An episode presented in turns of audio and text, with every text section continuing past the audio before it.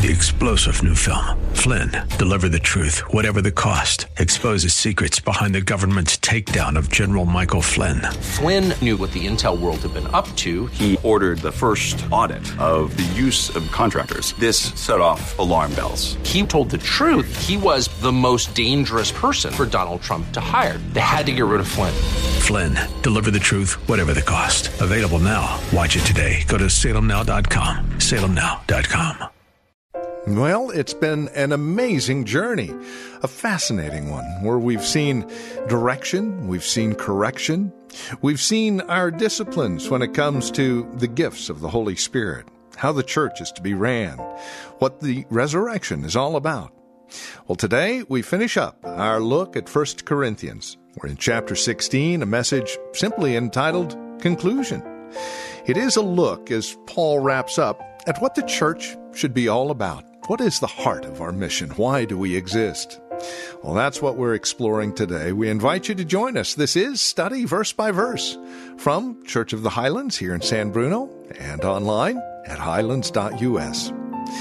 Here's our teacher and pastor now as we wrap up 1 Corinthians, Pastor Leighton Sheely in chapter 16. It wasn't too many weeks ago, I got a call from somebody that was a, a member of this church in 2003. And at that time, he was out of work, he lost his job, he had lost his marriage, he'd lost his family, he'd lost his home, he had the utilities shut down, there was no heat in the house, there was no, uh, no, no hot water. Uh, he came to church because he heard that we give free coffee and pastries. Marketing team, make a note of that, okay? Well, when he was here, he got involved and he got into a small group, and the small group found out what kind of condition that he was in. And so that small group supported him and his family for five months. Sometimes he'd come home after looking for a job without success, and there was a bag of groceries sitting on his porch. And uh, it was uh, a transformational time in his life as he saw the love of Christ in action by fellow church members. Um, by the way, uh, he's planning on going into the ministry. He's going into ministry. And, uh, you know, it, it, was so great to hear from him. It was an encouragement to me that, that God is at work in us uh, as a family here. Jesus said, Come to me, all who are weary and carry heavy burdens, and I will give you rest. Well, the word rest in that passage is the word refreshed in this passage. So, to help carry someone else's burdens is to refresh them. These men refreshed Paul, they helped carry his burdens. And to refresh someone is to act like Jesus. Then Paul gives his customary letter closing, verse 19. The churches here in the province of Asia send greetings to the Lord, in the, in the, in the Lord, as do Aquila and Priscilla, and all the others who gather in their home for church meetings. All the brothers and sisters here send greetings to you. You know, he had a tendency to send greetings from whatever church he was uh, at. And here he includes Aquila and Priscilla and the church that meets at their house. You see, in those days, the church didn't have church buildings. First off, there were waves of times of persecution, and Christianity had not uh, been legalized. Um, and, and, and they met in private homes. And uh, wherever Aquila and Priscilla went, their home became the local church. We know that because they moved a lot because they were with Paul often in his missions work, and uh, and there's many references in the Scripture. For instance, when they're in Rome, Paul sends greetings to them and to the church that is in their house. That's found in Romans 16. And then when he writes from Ephesus, he sends greetings from them and from the church that is in their house. These wonderful uh, people made their homes the center of Christian activity, the, the church wherever it was that they, they were. Now, I also want to make one more observation for you, and that is Paul here puts Aquila, the man, before Priscilla. And that's not customary because when you look elsewhere, such as in Romans chapter 16, 2 Timothy 4, and Acts 18, Paul writes Priscilla's name first. And uh, the scholars think this may have been to subtly reprimand the feminists who were very active in the church at Corinth. Say, you need to make sure that you get things in the right order. Then Paul says, greet each other with Christian love. That's how the New Living Translation translates it. Uh, the King James translate, it, greet each other with a holy kiss. This is a customary greeting. Uh, came from the Jewish culture, and as Gentiles came into the church, they accepted it. By the way, when we look through scriptures and they, they talk about kissing, it's only used in the romantic sense uh, as between a man and woman twice, once in Proverbs chapter 7 and the other in Song of Solomon chapter 4. All of the other references have to do with a brotherly uh, expression of affection. It's what a hug would be today. And uh, so people who come to Highlands quickly learn that we're a hugging church. You know, why? Well, a couple of reasons. Number one, it's biblical. Okay? Number two, we really do like each other. When we find somebody we don't like, we send them to the Baptist church.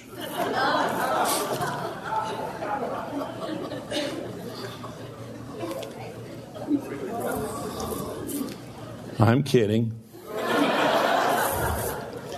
Check my calendar. It's Pick on Baptist Day. I'm kidding. So it's a biblical greeting. And then he writes in verse 21 Here is my greeting in my own handwriting, Paul. Now, his letters were probably dictated through an assistant, and it was probably Sosthenes, who's mentioned in the book of Acts. Uh, subsequent copies would have been made by the hands of volunteers. But Paul affixed his personal signature uh, to make sure that when this letter was sent, the recipients knew that it really was Paul. Now, part of the reason for this may have been that there were, there were letters that were going around that claimed to be from Paul that actually weren't. We know that from 2 Thessalonians chapter 2 verse 2. And so he verified that he indeed was the author of this letter. And then he says, if anyone does not love the Lord, that person is cursed. Anathema.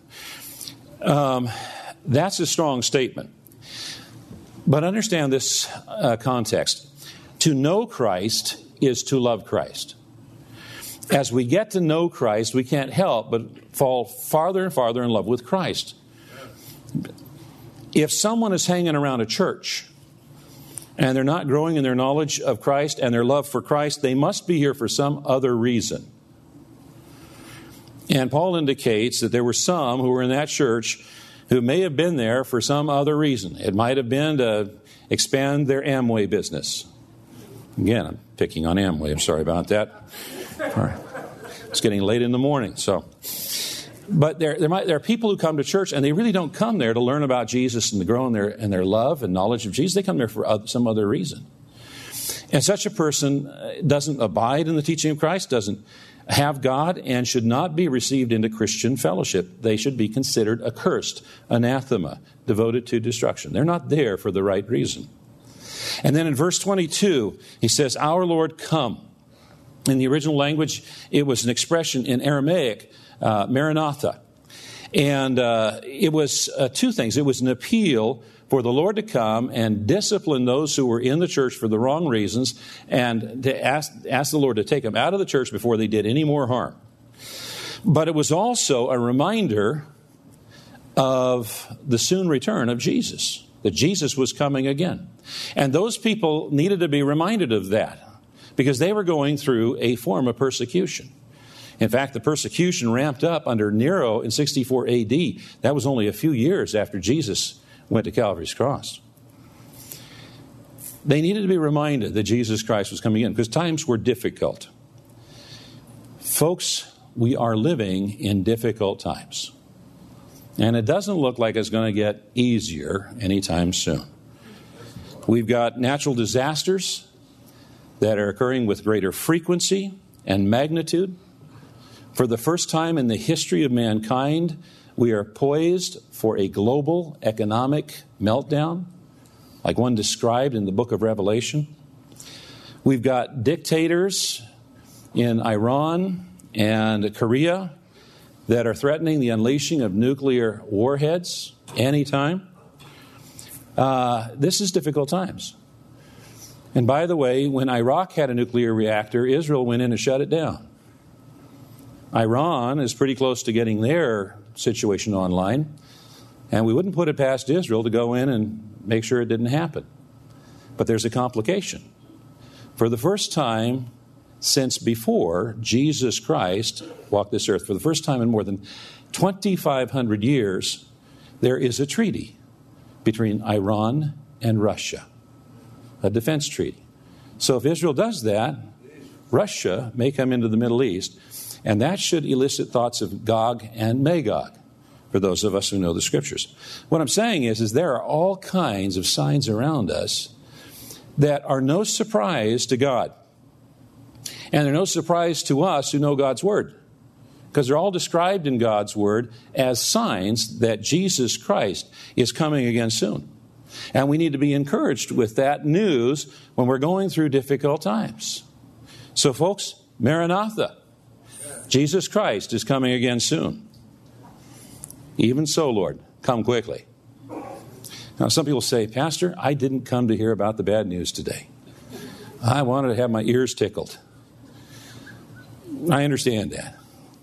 But I think that we as a church family need to be looking at God's Word to prepare us for the realities that we all face. Amen? Verse 23 May the grace of the Lord Jesus be with you. God's grace is always with us. Paul was saying, I just wish a special blessing upon you. And then he concludes his letter with verse 24 My love to all of you in Christ Jesus. Now, this has been a very difficult letter to write. There were many issues and sins that he had to address and confront in the church. Um, it's, you know, it's not easy being a, a, a true pastor.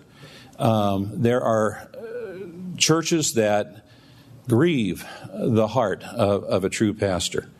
Uh, and a pastor is grieved when he sees people leave the church, or even worse, leave, leave the faith. And even though he's meticulous and gracious in exercising biblical authority, he's often ignored and ridiculed. And yet, despite all of these things that the Apostle Paul had to deal with from this church that he had established in Corinth, he still really, truly loved this church family. In spite of all of their problems, in spite of all of their disrespect, he loved them. He said, I want you to experience God's very best in your life. And that's the heart of a true pastor. This letter from Pastor Paul to the church he founded in Corinth. And folks, we have now concluded this study of 1 Corinthians. And what a study it has been. What a journey we trust you've been encouraged along the way. We mentioned this yesterday. I'd like to reaffirm that mention. If there are any parts of 1 Corinthians that you may have missed along the way as we've journeyed through this amazing epistle, you can visit them online at highlands.us. A great place to go to learn a little bit more about Church of the Highlands right here in San Bruno. Pastor Leighton Sheely and the ministry of Study Verse by Verse, as well as pick up on messages you may have missed or re listen to those that you were encouraged by. Highlands.us. Have a great weekend. We'll see you back on Monday for another study, verse by verse. Three star general Michael J. Flynn, head of the Pentagon Intelligence Agency, knew all the government's dirty secrets. He was one of the most respected generals in the military. Flynn knew what the intel world had been up to, he understood its funding. He ordered the first audit of the use of contractors. This set off alarm bells. The explosive new documentary, Flynn, Deliver the Truth, Whatever the Cost, uncovers the facts behind this scandal. Flynn told the truth. He was the most dangerous person for Donald Trump to hire. I find out the worst enemy that I'm going to face in my life is right here in America. They took my assessment and they wanted me to change it. And I was like, I'm not changing it. They had to get rid of Flynn. With in depth interviews, archival footage, and never before seen personal records of the man behind the headlines. I just felt like I was drowning. Flynn, deliver the truth, whatever the cost. Available now. Watch it today. Go to salemnow.com. Salemnow.com.